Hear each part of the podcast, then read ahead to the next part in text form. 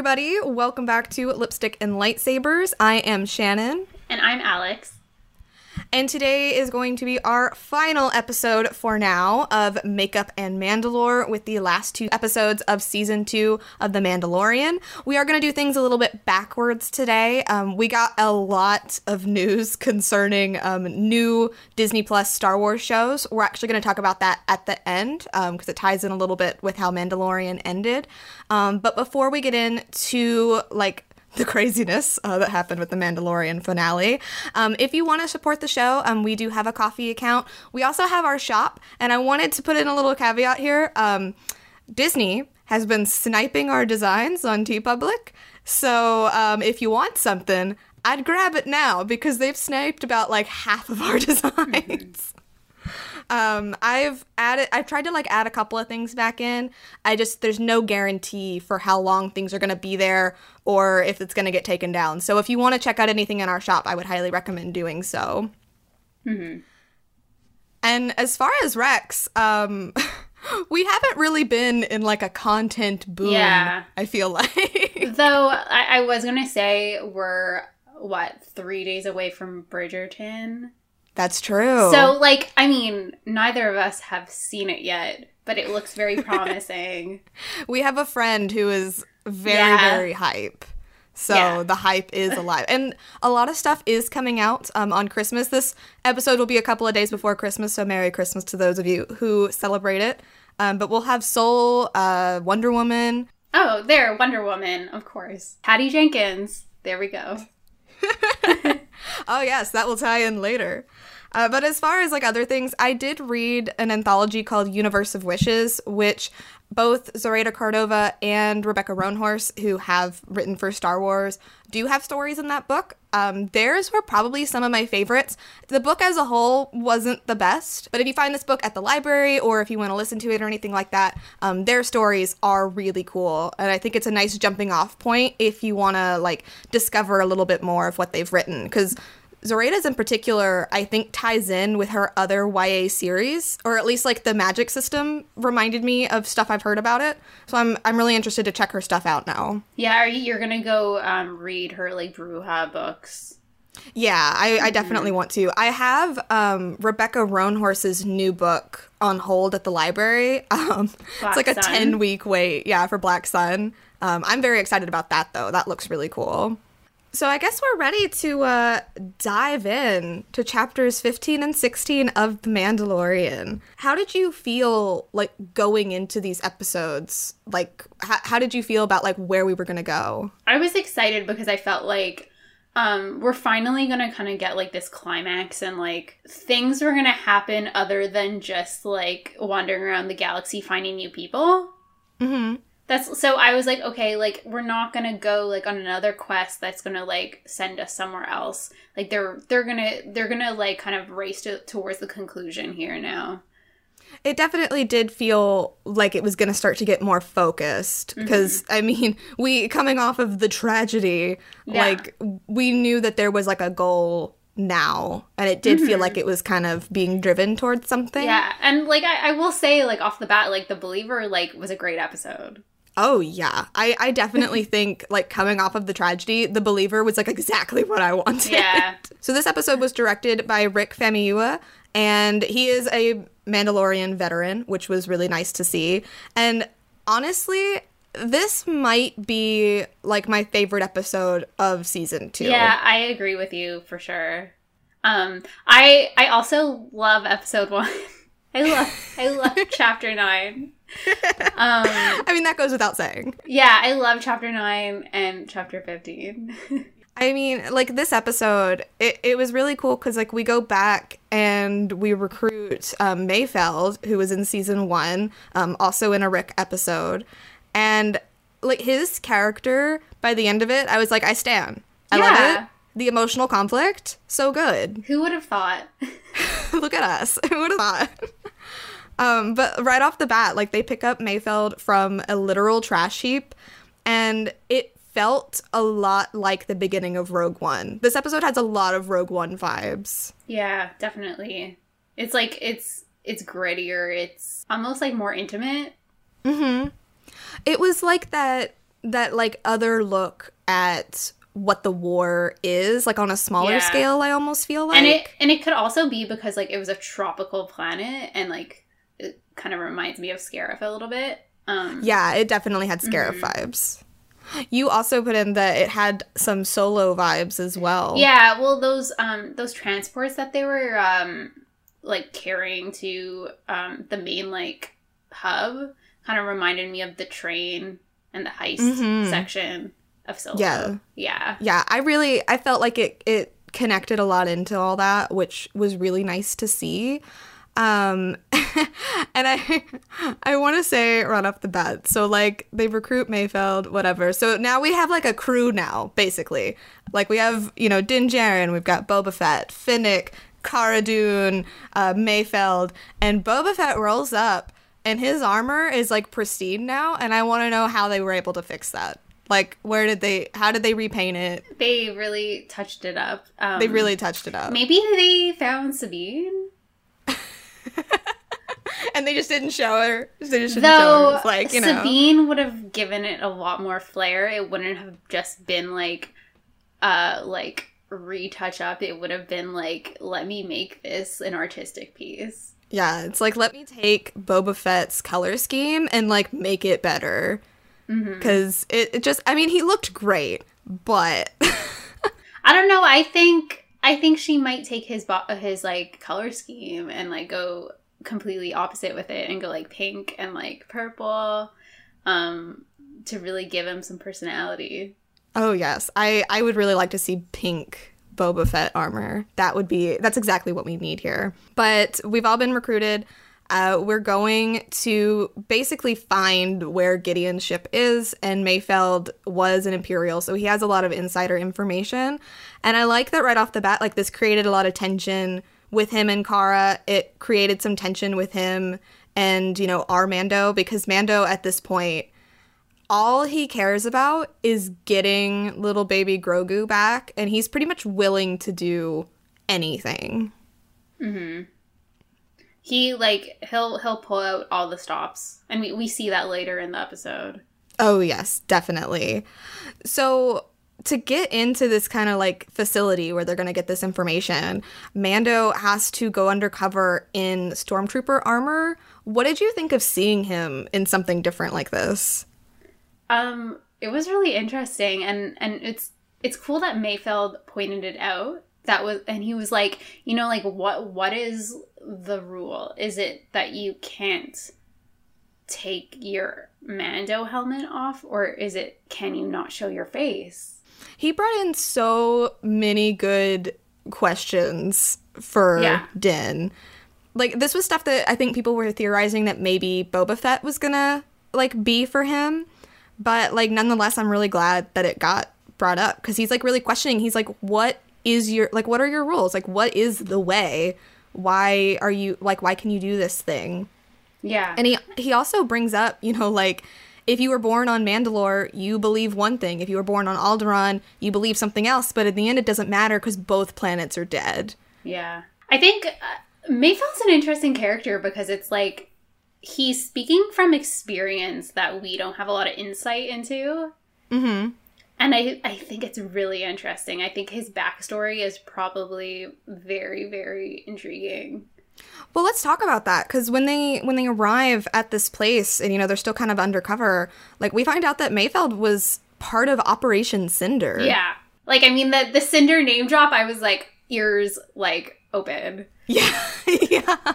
I mean, that has been all over the place with a lot of new canon stuff. And it just, you know, if you don't know about Operation Cinder, it, it was basically like Palpatine's plan to just be like, well, if I can't win, no one wins. Yeah, and just destroying whole planets. Just wreak havoc after he lost, kind of thing. Yeah, but and it's it's one of the reasons why it was so hard for the New Republic and like is hard for the New Republic in this time period to get any footing because he just was everywhere all Yeah. at once. Um, and so many people died. And Mayfeld says that, you know, he's like like five, ten thousand people died. He lost his entire regiment. And they're talking to like a Moff or a, an officer or whoever, and like he says that they were all heroes of the empire. And mayfeld basically says like a tlj you know like dead heroes. It doesn't matter. Do you think it matters to them? Like they're dead now. I really like seeing that morality come in because i feel like we haven't really gotten that from like our Mando. Like we know that he has morals and like cares about things but i, I feel like it it was something really interesting for din to see um, let's talk about the big thing that happened in this episode, and it's that um, Din Djarin takes his helmet off. Yeah, he doesn't have a choice. I mean, like, I guess he does have a choice. Like, his choice is that he's not going to be able to rescue Grogu if he keeps it on.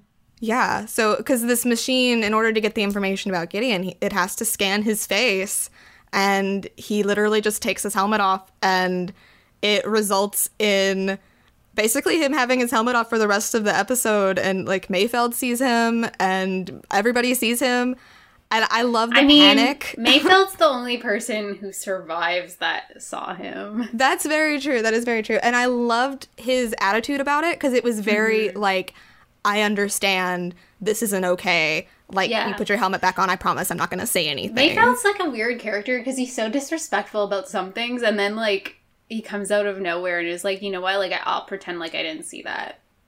He's like the heart of gold smuggler boy kind of trope a little bit. Yeah, I mean, he's he said some things in the past that are um a little worrisome, but he has he has and i mean he was an imperial but clearly you know and like and he said this like you know we all have to sleep at night like it, it clearly he does not like what the empire became and i think along with that and then also seeing how the stormtroopers act in this like they act like very human they're just kind of like cheering mm-hmm. them on like yay you didn't die kind of thing it really shows Yeah. like this different side of the empire it's it's interesting because then we see troopers. Well, we'll get there, but in the in the finale, we see a different kind of trooper that is like completely 180 different from what we see in this episode. there's a lot of things that are 180 different from the two episodes True. Um, yeah, but we did kind of get away from uh our from the face reveal there, but it was just really it was really cute. I loved the panic. Um, they call him Brown Eyes. oh, amazing. I just like Rick good. gets it. Rick yeah, gets it. Rick does. I, I would like a whole. He could direct all of the Mandalorian, and I'd be fine with that. well, I mean, he's he's gonna be directing Children of Blood and Bone. That's right. yeah, I forgot about that. yeah, Ooh, and he knows. really he knows. He knows. Oh man, can you imagine Inan? Because Inan's got some pretty eyes. Yeah. And he's gonna. Oh man, she's gonna go to the dark side for a pair of you know eyes. We'll how about so. like it's kind of interesting because you know it's like hands are a language star wars is about, is about hands but lately i've been i've been feeling like it's about the eyes yes. Well, you see the same eyes in different people. yeah and rebels with kanan like I feel like, especially with our masked characters, like eyes mean a lot. Like even in the Last Mm-hmm. Jedi, when Phasma gets sliced, you just see like the one eye, and it's very Yeah. human looking. or the elevator scene in the last jedi It's all about the eyes. it's all about the eyes. It's just it's just really really cool. This episode reminded me so much of like Inferno Squad and like certain parts of um Lost Stars. Just seeing that other side of the empire that like for so many it's just like it's just a job. Like that's just what they're doing. And They're not all like these fanatics that believe like that the galaxy must be brought to order. You know, it's just they're just there and it's what they do. But then on like the flip side of that, like they talk about the people that live on this planet and they're like, it doesn't matter if you're Empire or New Republic, like to these people, you're just invaders trying to tell them how to live. And I really like when Star Wars gets smirky like that. Yeah. Because it, it's not just like good guys and bad guys. Like it, it's very, very complicated. and i think that's that's an issue that i take with the next episode a little bit that they don't lean into it Yeah, um so kind of getting into the next episode, I feel like the emotional like complexities that they were building in the tragedy and in the believer kind of fall flat or like Yeah. it's just not present in the last episode. Um, I think like a big criticism of this ep- this season has been there hasn't been as much like emotional conflict Mhm. as in season one.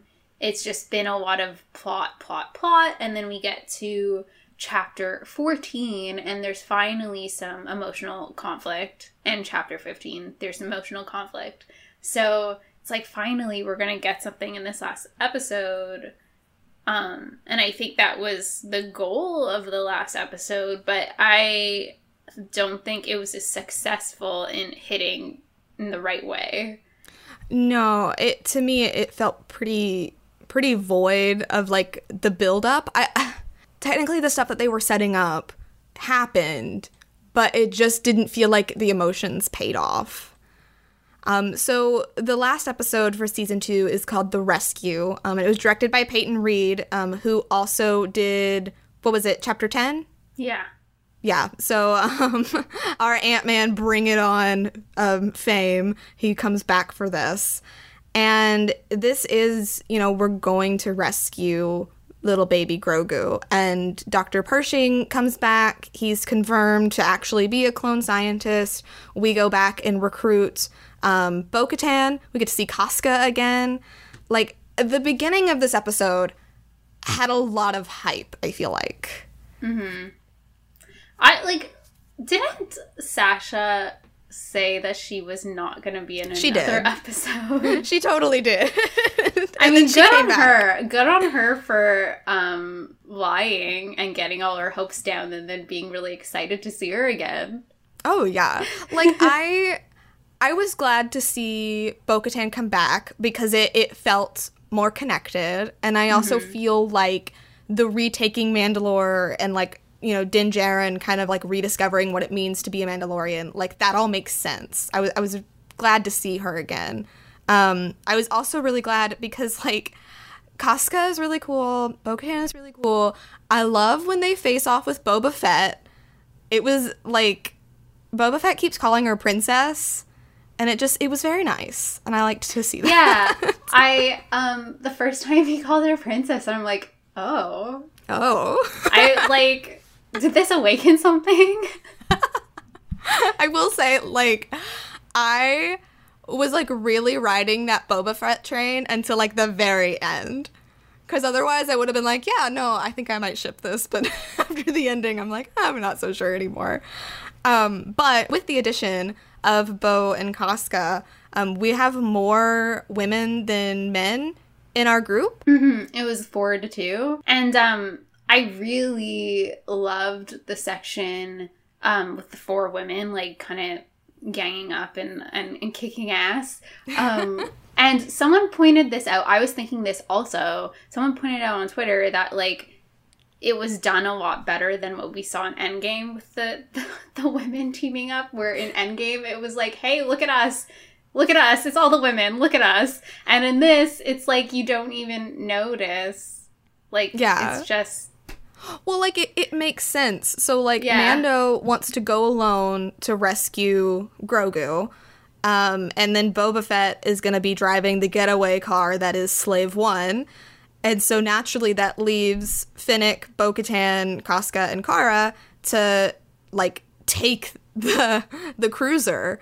And they do. Like it's girls with guns. They take that entire ship like all by themselves. And it was really cool to see. And I liked that and it didn't feel like they were trying to pat themselves on the back for like having that representation it just felt very natural so when the our, our badass ladies finally make it to the bridge they're hoping to find gideon because we as we know bo-katan needs the dark saber she wants to find gideon so that she can have that take back mandalore but he's not there because instead he is holding it over baby grogu's head i will kill a child I love that um, Gideon is a messy bitch that lives for drama.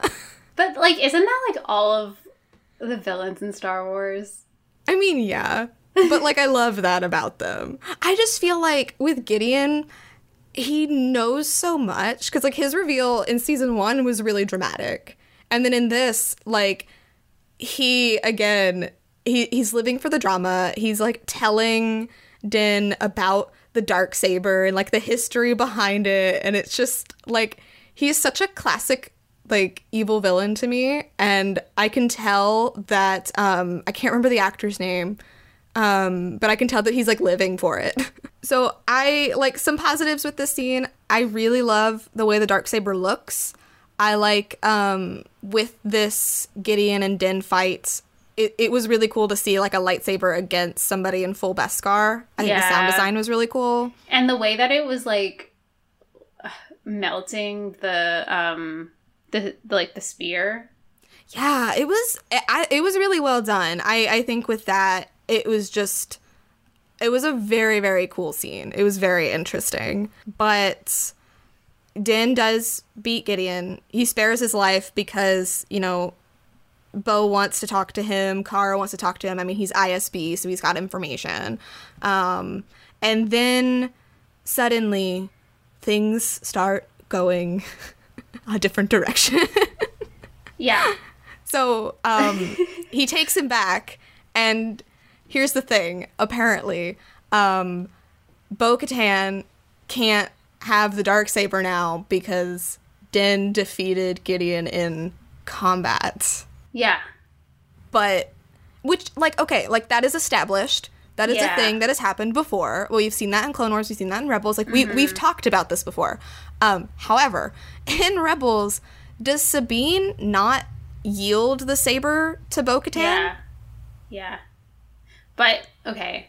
So I watched Star Wars Explained um answer this question cuz someone did point it out. And they don't have like a solid answer, but they kind of equated it to how we found out about a certain sect of Mandalorians who won't take their helmets off now that like they do believe that there probably is an explanation like maybe after Bo-Katan took the dark saber the last time from Sabine her like rule was questioned a bit because it was just um yielded to her like I, I mean it might not be that that was just their like them trying to Yeah. think it out And that makes sense. Yeah. And as long as there's like a reason, I'm happy for it.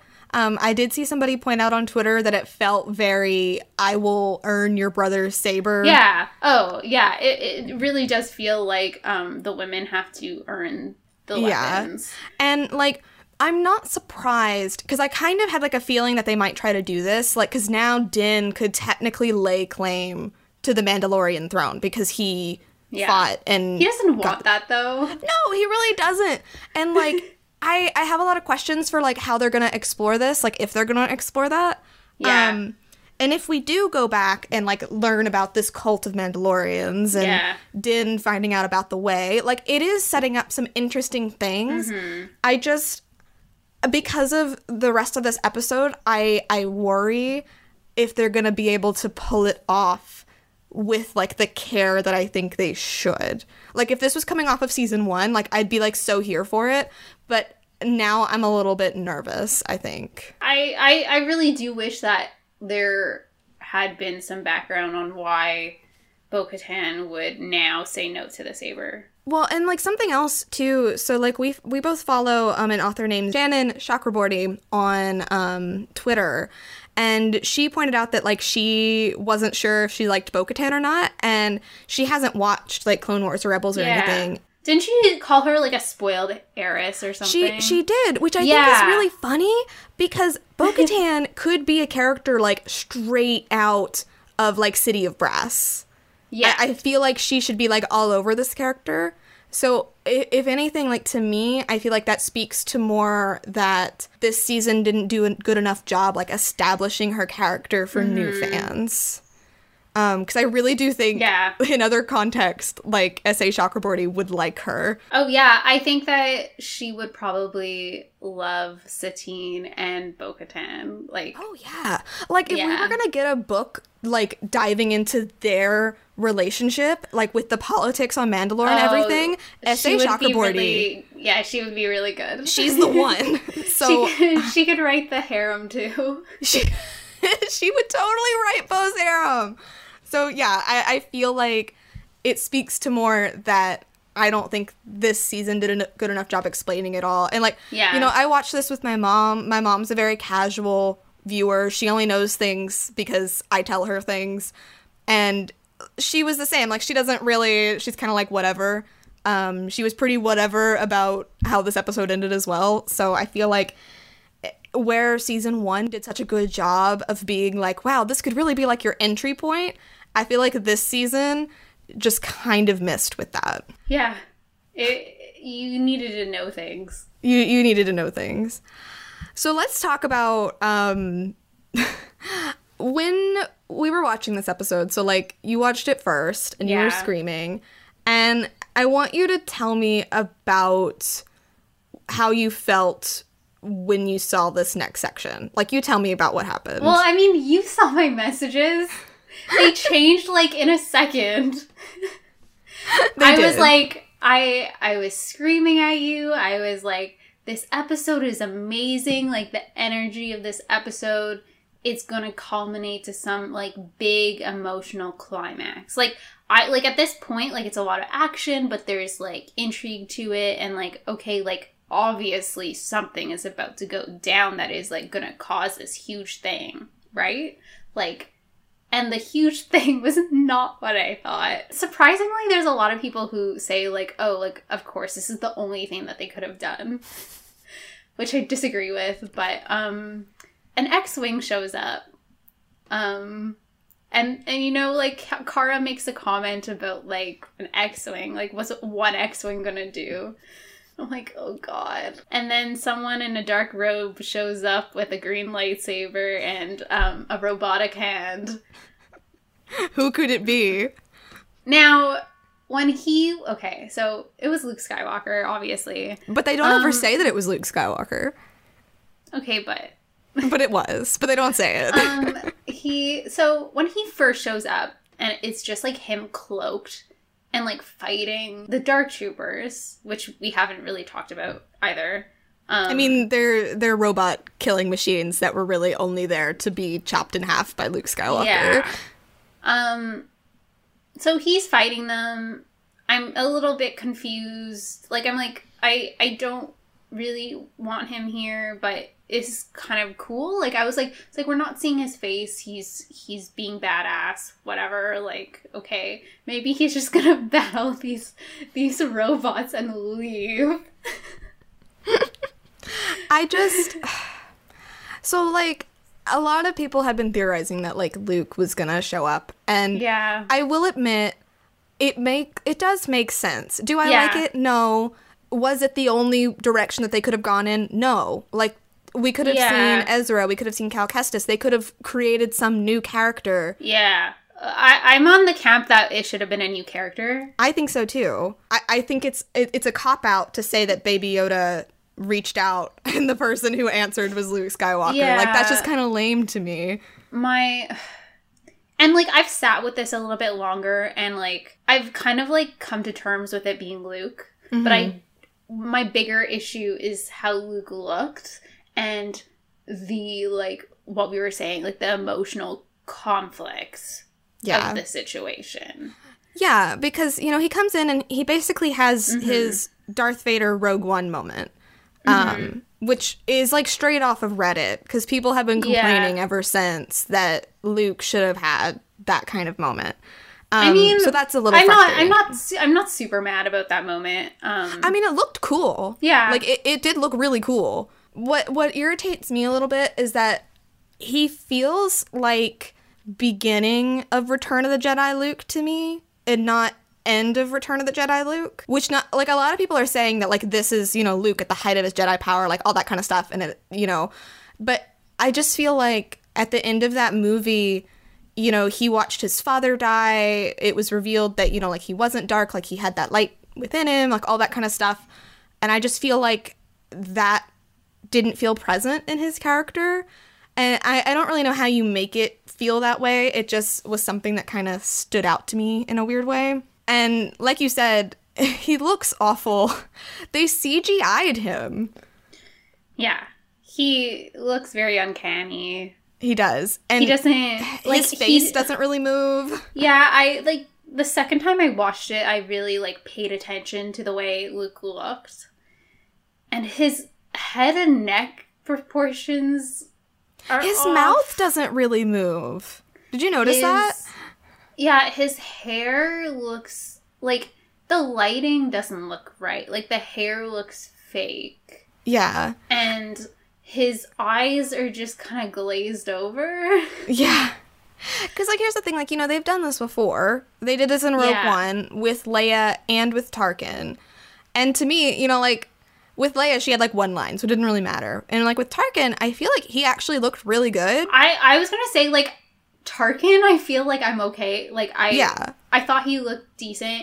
Leia creeped me out a little bit, even Yeah. though she didn't do that much. But then, like, do you remember after Rogue One came out, there were all those like deep fakes where they like fixed the Leia scene, Yeah, and they made and it, it look was really like good. really good. Like, why? Why? like, how do they not have the ability to do that?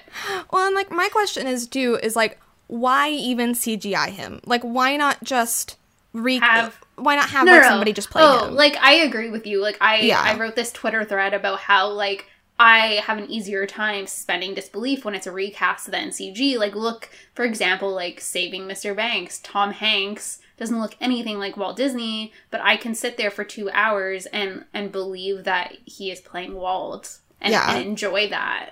Where the- I have less than ten minutes of CG Luke, and I am like, I can't emotionally connect to this scene whatsoever because I'm distracted by the fact that that is not Luke Skywalker and he's just like basically a robot.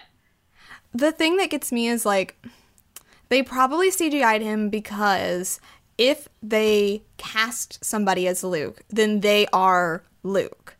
So they're probably wanting to like do something with the young Luke and they don't have a person for it yet. Which like I guess I like I guess I get, but like at the same time, like it just looks really bad. And at, yeah. if you're gonna CGI a whole face onto somebody, I don't know why you couldn't CGI Ahsoka a little bit because she just, I still keep going back to like why she looks the way that she looks, and it just kind of bothers me that they did this. Yeah, but like think of like like Genevieve O'Reilly, for example. She played Mon Mothma in uh, Revenge of the Sith. So because that was like 2005, no one was really doing CG people in 2005. So like they they found this actress who could play Mon Mothma. And then they continued to use her for Rogue One, and then now like Andor, she's going to be on that Yeah, like and i guess that's a fluke because like they first cast her in 2005 right right. Yeah, it's just, I really do think it's because they know that once they Yeah. cast somebody as Luke, like they are Luke. Like they have to have this person ready for if they're ever gonna do anything with the mm-hmm. I- character. and like it's sad because i would still like suspend disbelief if they needed to have more than one person ever play him I- exactly. It, just like how like- if they wanted to, if they ever were to use somebody else for Ahsoka, like it'd be the same thing. and one thing my dad pointed out was like oh maybe like mark hamill has somewhere in his contract that no one else can play him But it wasn't even his voice. i thought it was his voice It didn't sound like him. Was it his voice? i thought that it was and they like edited it That- Oh, maybe, maybe. i'm wrong I mean, they credited Mark Hamill at the end, which confused me because I'm like, but it didn't sound like Mark Hamill.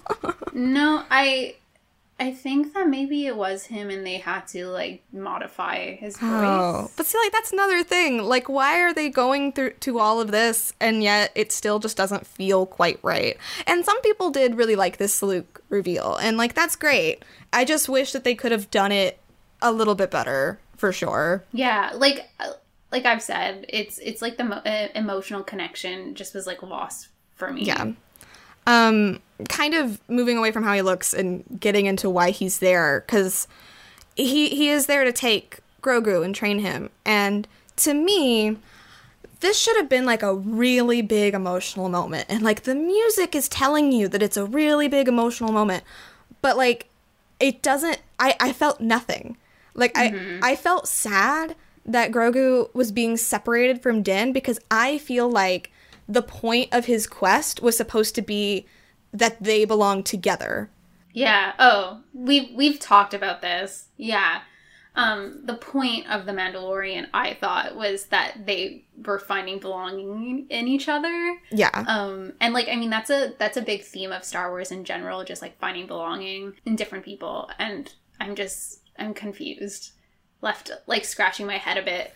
And I will say, so like I explained that to my mom because I'm like, this is why it bothers me. And she said that she didn't think that. Like she thought, you know, the point was exactly what they said. Like he had the quest and he was supposed to take him and that's what he did. And I'm like, yeah, but it should go a little bit deeper than that because Yeah. clearly being with Grogu changed Din Djarin a little bit um, to the point where he does take off his mask and show him his face. And I just feel like that was a really big moment that didn't have the emotional connection that it needed. Well, I I also think that like all of the emotional connection that anyone got through that scene is from build up from season one and not season two. Yeah, I agree. It's yeah. It it it felt weird, especially because like Grogu wants to go with Luke, and I'm like, but why? Mm-hmm. Like, there's no reason for him to want to. Like, he should want to stay with me. I was kind of hoping that that's what would happen. Like, Grogu wouldn't go. Yeah. And because you know, at the end of the Mandalorian, like you know, they they're dubbed a clan of two, and Yeah. it just now they're broken up. Like I feel yeah. like that shouldn't now happen. he still has his signet and he is not a clan of two. yeah, it it feels very strange. Yeah. And um, people have brought back up, you know, this is the original sin. Um, separating children from their parents. Like the Jedi take kids all the time, and it just it doesn't go the way it should go. I I can't believe we're just being told the same story again. We really are. Like we really are. like I baby, listen. Grogu is basically like a little Anakin cuz he's got like this high midi-chlorian count that they've been talking about this whole time. And then he's taken by a mysterious Jedi with a green lightsaber. Like like I get Star Wars is poetry. I get that. but it's supposed to But- rhyme, not mimic. Yeah. it just it's a little frustrating and people have have all these questions now of like are we going to see him again i mean din Djarin does say like i will see you again but like are we Is Mandalorian over? I, the second time i watched it it felt over um which i don't think it is because i'm pretty sure there's gonna be a season three right Yeah, but do, do we want to get into like the after credits and talk about that? Because I think it goes it goes hand in hand with season three. yeah um do you have anything else you want to say about this episode before we get into the end credit Um, Pedro Pascal is amazing. Yeah, he is. he deserves the world. hmm So, the end credit, which I was glad that you told me about because I wouldn't have stayed. Yeah, I mean, you would have even if we both had skipped it, we would have found out about it and revisited it. oh, yeah. You you tell me about this.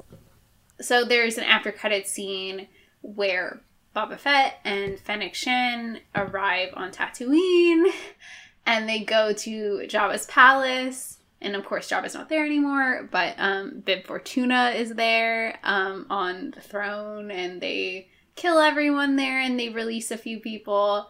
And then Boba just kind of straddles the throne and um, Fennec kind of climbs up on it and drink some spotchka, and they look very powerful.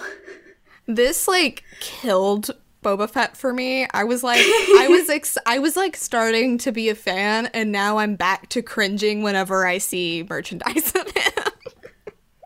I'm, I'm not like okay, like I'm not I'm not thinking that. Okay. I- like it didn't really like I'm still like oh like I'm pretty intrigued by Boba Fett. Um, I'm a little frustrated with this announcement in the after credits. yeah. Um, but that that scene didn't really bother me too much. I guess what bothers me is that like I I felt like he was set up to be kind of more of like a like a monk, you know, char- solitary type character, and so him going back to Jabba's palace just felt so. I was like, why? Like why?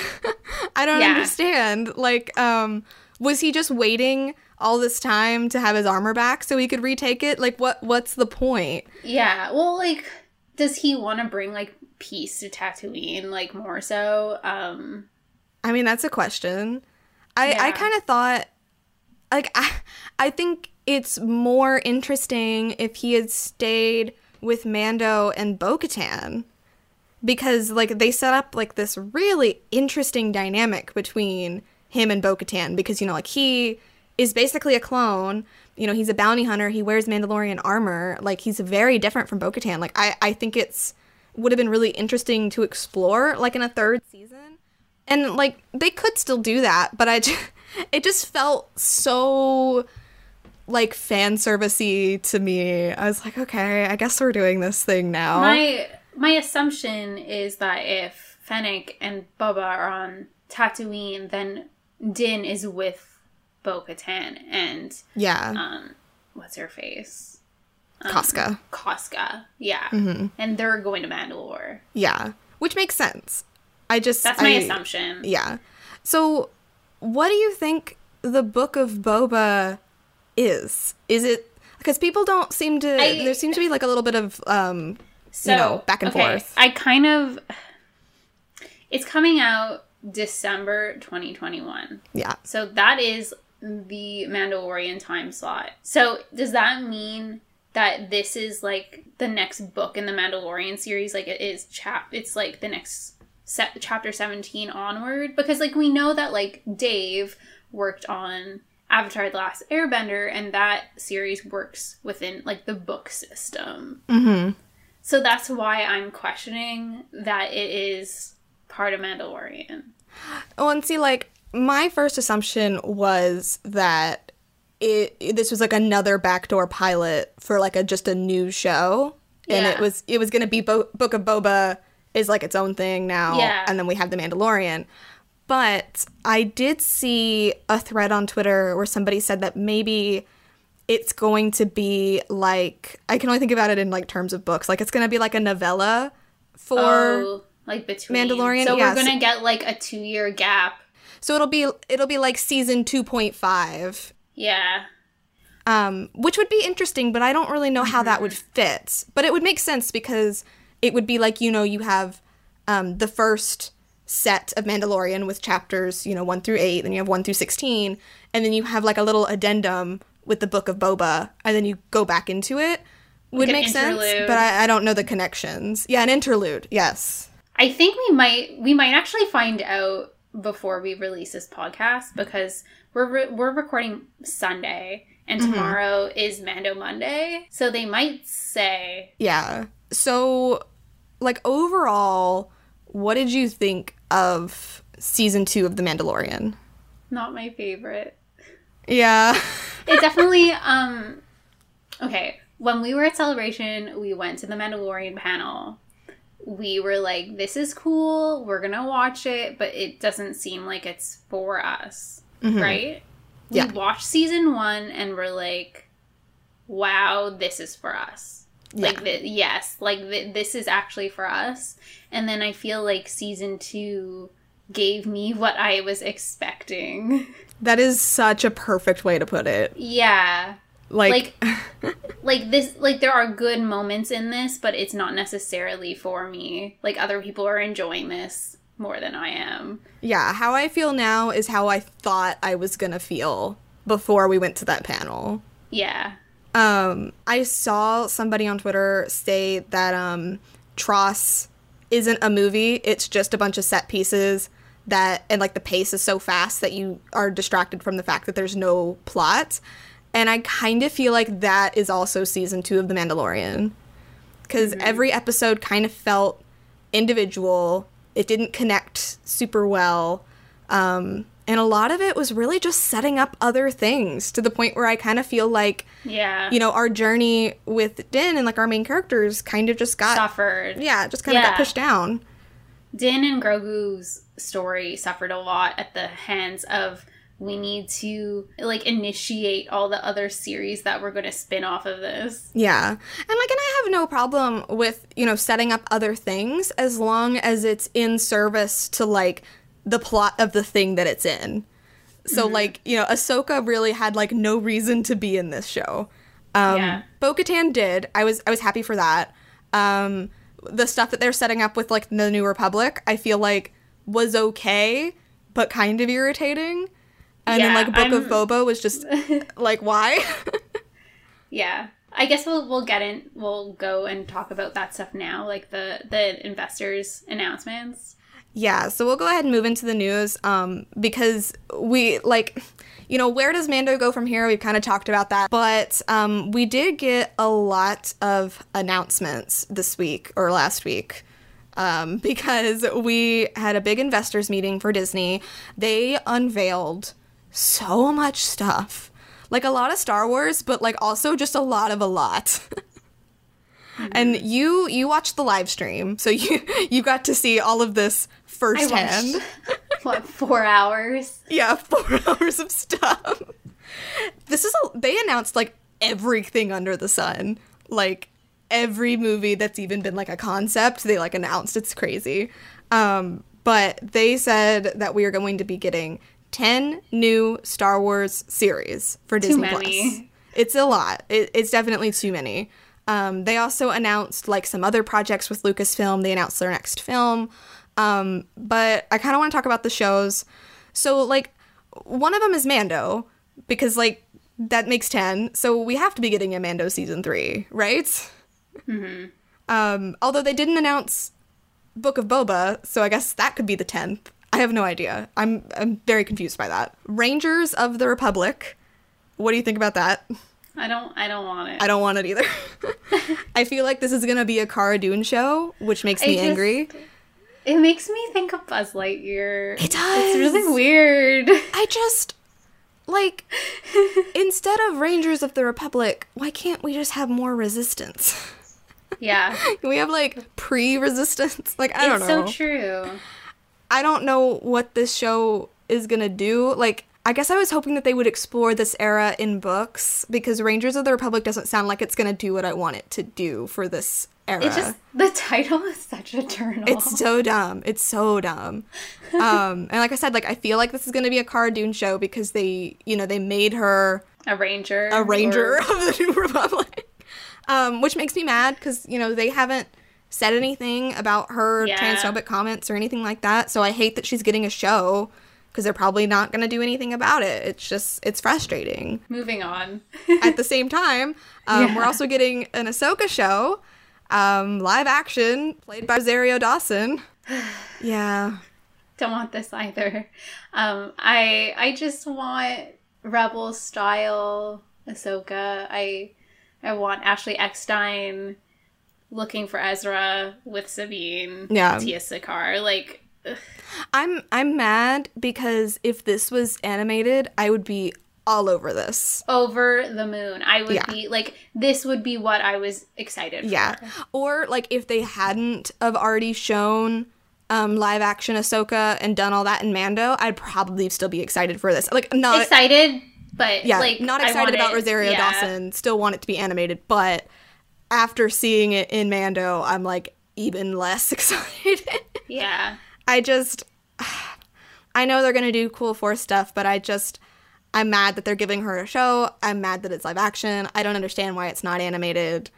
Because they only announced one animated show and it's the Bad Batch. And then the shorts. There's gonna be some shorts um, that are anime style. But can they not have more than one animated show? I was gonna say after Ahsoka, now the announcements become good. Yes. Well, since I mentioned the Bad Batch, I do want to say um, they showed a little sizzle for that, and Fennec is going to be in it. Yeah. Tell me about this ship that um, Sky Talker host Caitlin Plesher has turned us on to. Um Fennec and Tech. Technic. Um yeah, it, the ship is called Technic. Um there was a lot of hype on Twitter about shipping Boba Fett and Fennec, and I was like, I'm kind of indifferent to this. Like I like ship ship what you want. Like I'm I'm it's fine. And then there were some comments about about it. I'm like, oh maybe like maybe I'm on board with that ship. And then Caitlin Pleasure comes out of nowhere and is like Tech and Fennec, and I'm like, Yes. I'm on board. like I just I can't even explain it. Um but I just like I that's what I want. That is the ship dynamic. That is the dynamic that I want. yeah. Um I just like like I said, like maybe I'd be in to um Bonik if like I liked where Boba Fett was going, but I just something about Fennec and Tech just sounds great. Um, she looks really Yeah. great animated. Um, I wasn't excited for the Bad Batch, still am not. But if this is about romance, I just want scraps. Like give me give me your Technic scraps. give me the scraps. Like, on, like honestly, again, you know, Bad Batch could be like a Mando season one scenario. Which, if so, like, great. Like, I want to like Star Wars, you know. Um, but right now, it does look like a a show that you know we wouldn't be super into. They finally announced the thing that we've known has been happening forever, but the Kenobi series. Yeah, so Kenobi's coming, but what's the big news? Uh, Hayden Christensen is back as Darth Vader. I am I so excited. I am screamed. so excited. y'all.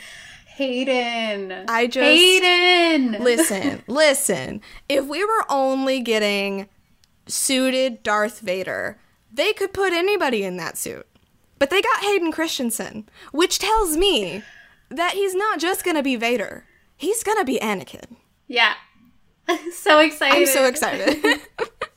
like I'm I'm really excited for this series. I hope they don't let me down. I mean it's Deborah The Chow, so they can't let me prequel down. Love. Shannon, the prequel love makes me so happy. It makes me so happy. I just I am ready for this show. I, I hope it hurts I me. honestly think that people are going to turn a new leaf with Hayden because I think that Hayden has the potential to ha- like have good acting chops. Yeah.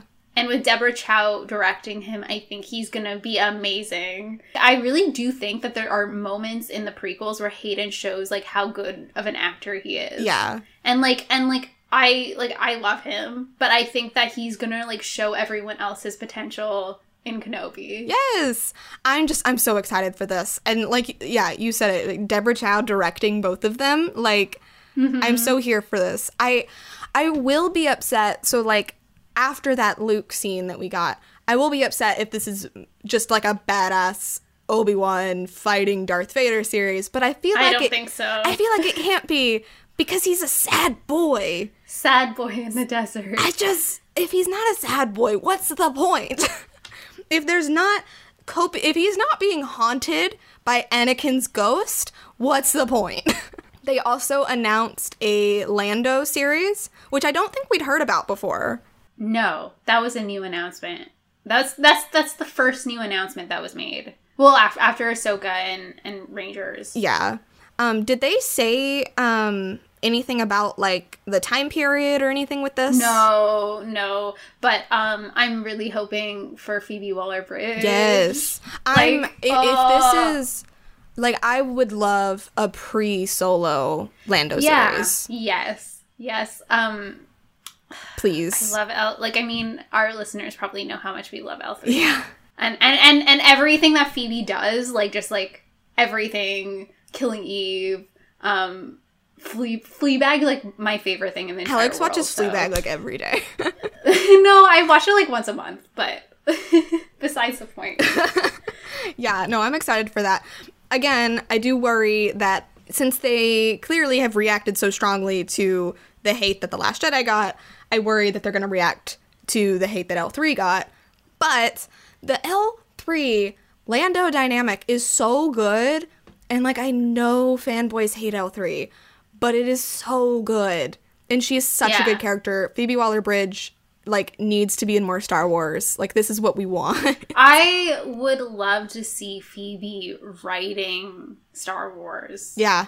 Like in the writer's room of potentially Lando. Like mm-hmm. have her be a part of that writing that writing room. Yes. That would be absolutely perfect and that would probably like make Lando my favorite show. Yes. Yeah, it has it has potential to be like Mm-hmm. so so good. Especially you know like if it's if it's Donald Glover Lando, like I'm here for it. I feel like depending on the time period, we could even maybe see a little bit of like Alden's Han, possibly. And we love Alden. We love Alden. Like, is this gonna be the solo sequel? Possibly. And Qi'ra and Maul. Qi'ra. I just ah. Qi'ra. Qi'ra. Where's our Qi'ra show? We did get something similar to our Qi'ra show, but we'll we'll talk about that in a second. What if Qi'ra's in the Lando show though? Like there could be syndicate stuff. Yes, but see, like here's the thing though. Like we can either have L three or we can have Qi'ra and Han because of the timeline. No, I think that there could be all. Oh, yeah, you're right. you're right. I mean, mind. like there's potential for flashbacks or anything, but timeline. Yeah. Okay, here's the thing. Like if it's post solo, then Lando doesn't have the Falcon. Yeah. And I feel like they want to have Lando in the Falcon. Yeah, I think so. Another thing about Lando though, um the creator of Dear White People is Yeah. Working on the show. I can't remember what they said he's doing.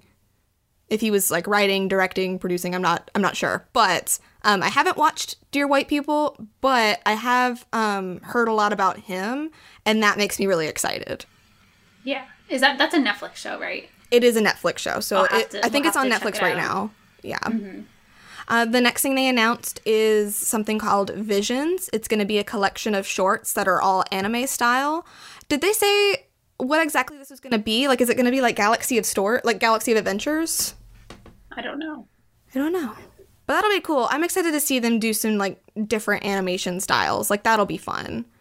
Um, but the big show, the big thing that we announced, the thing that lipstick and lightsabers is here for, the thing that we exist for, is something called Yeah. acolyte.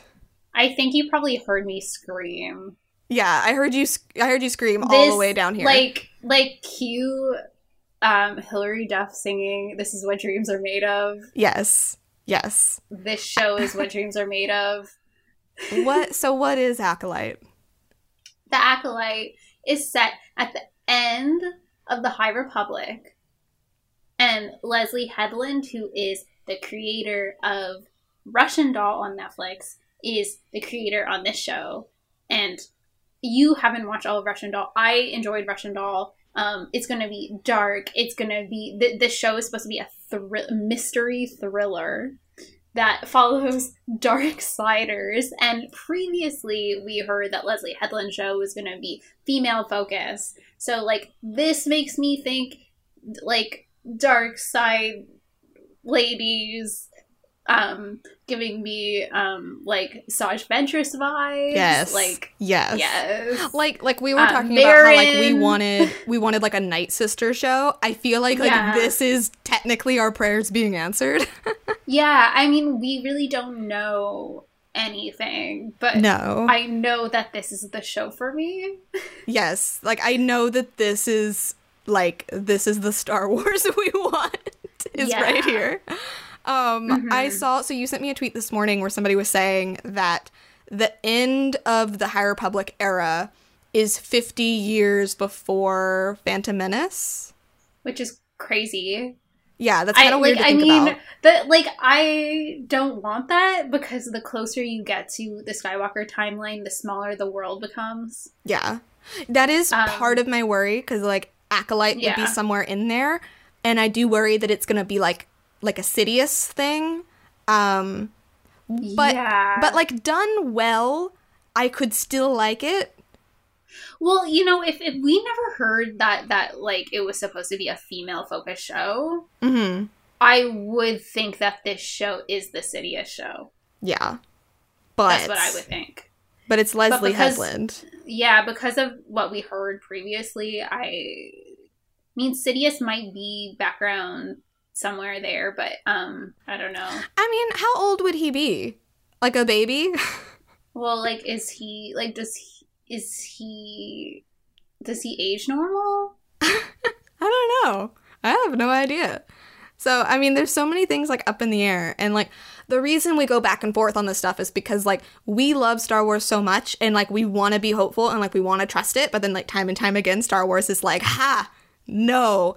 Um, but I am very excited for the show. I think Lando's going to be good too. I am actually interested in the Bad Batch. So, mm-hmm.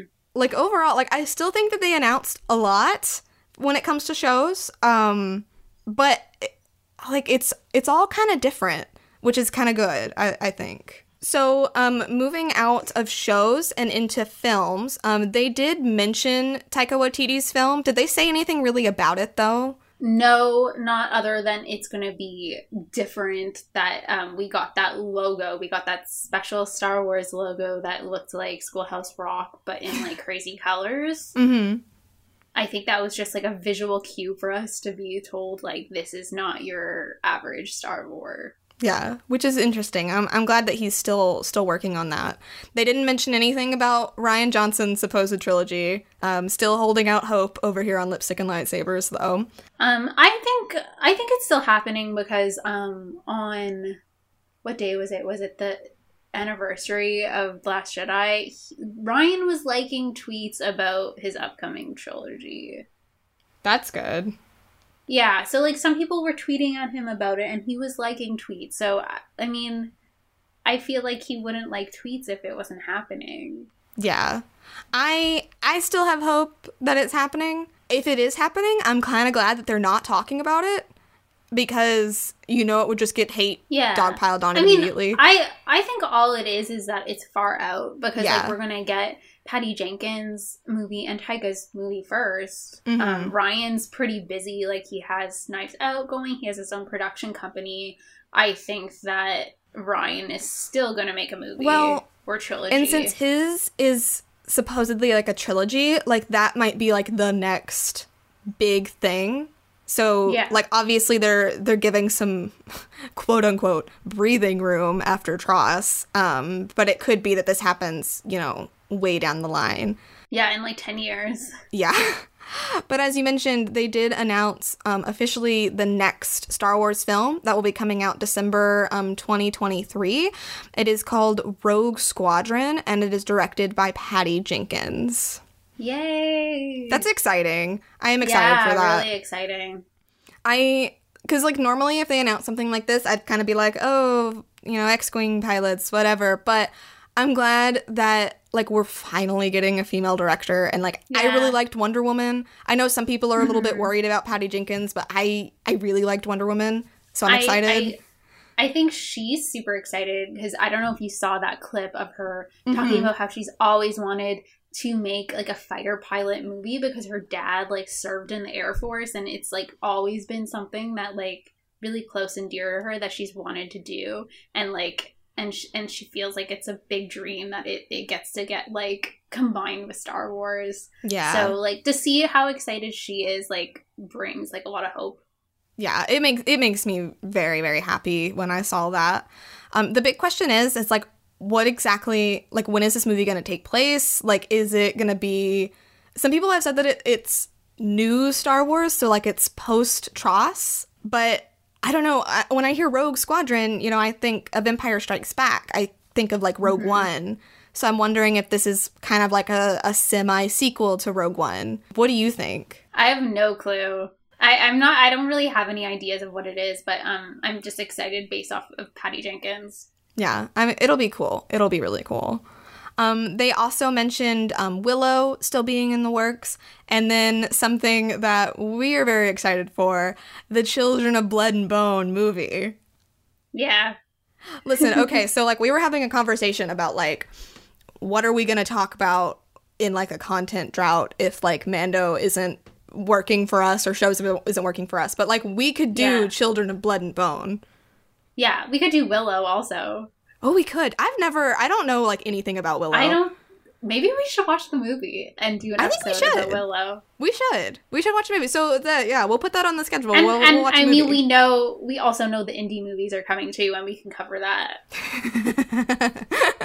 yeah. And and you're just like laughing. Well- See, this is where we differ. Where I am an Indy well, fan and you you are have not. the nostalgia.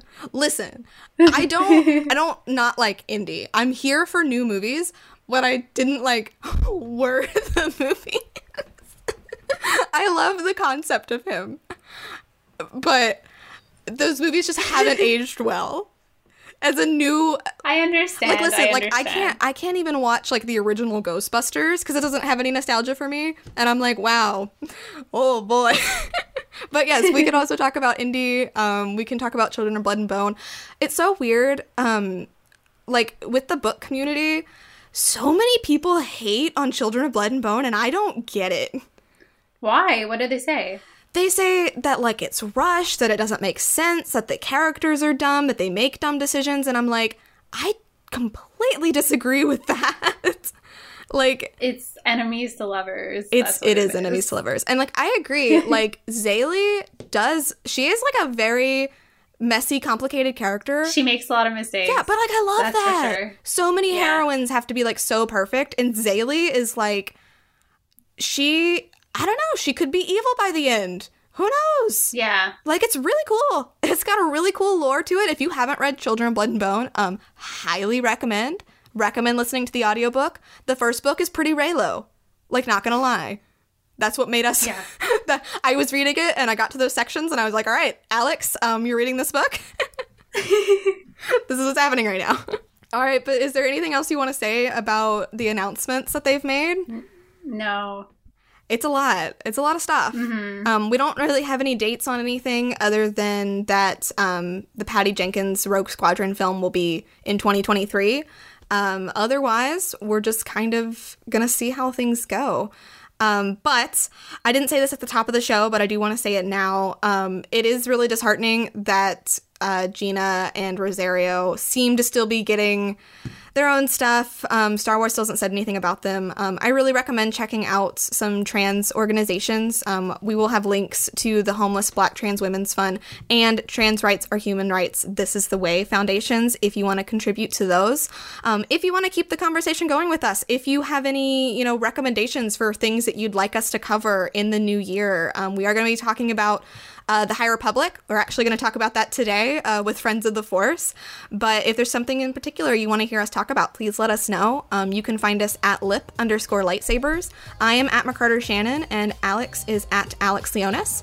And we will see you guys in the new year. Bye. Bye.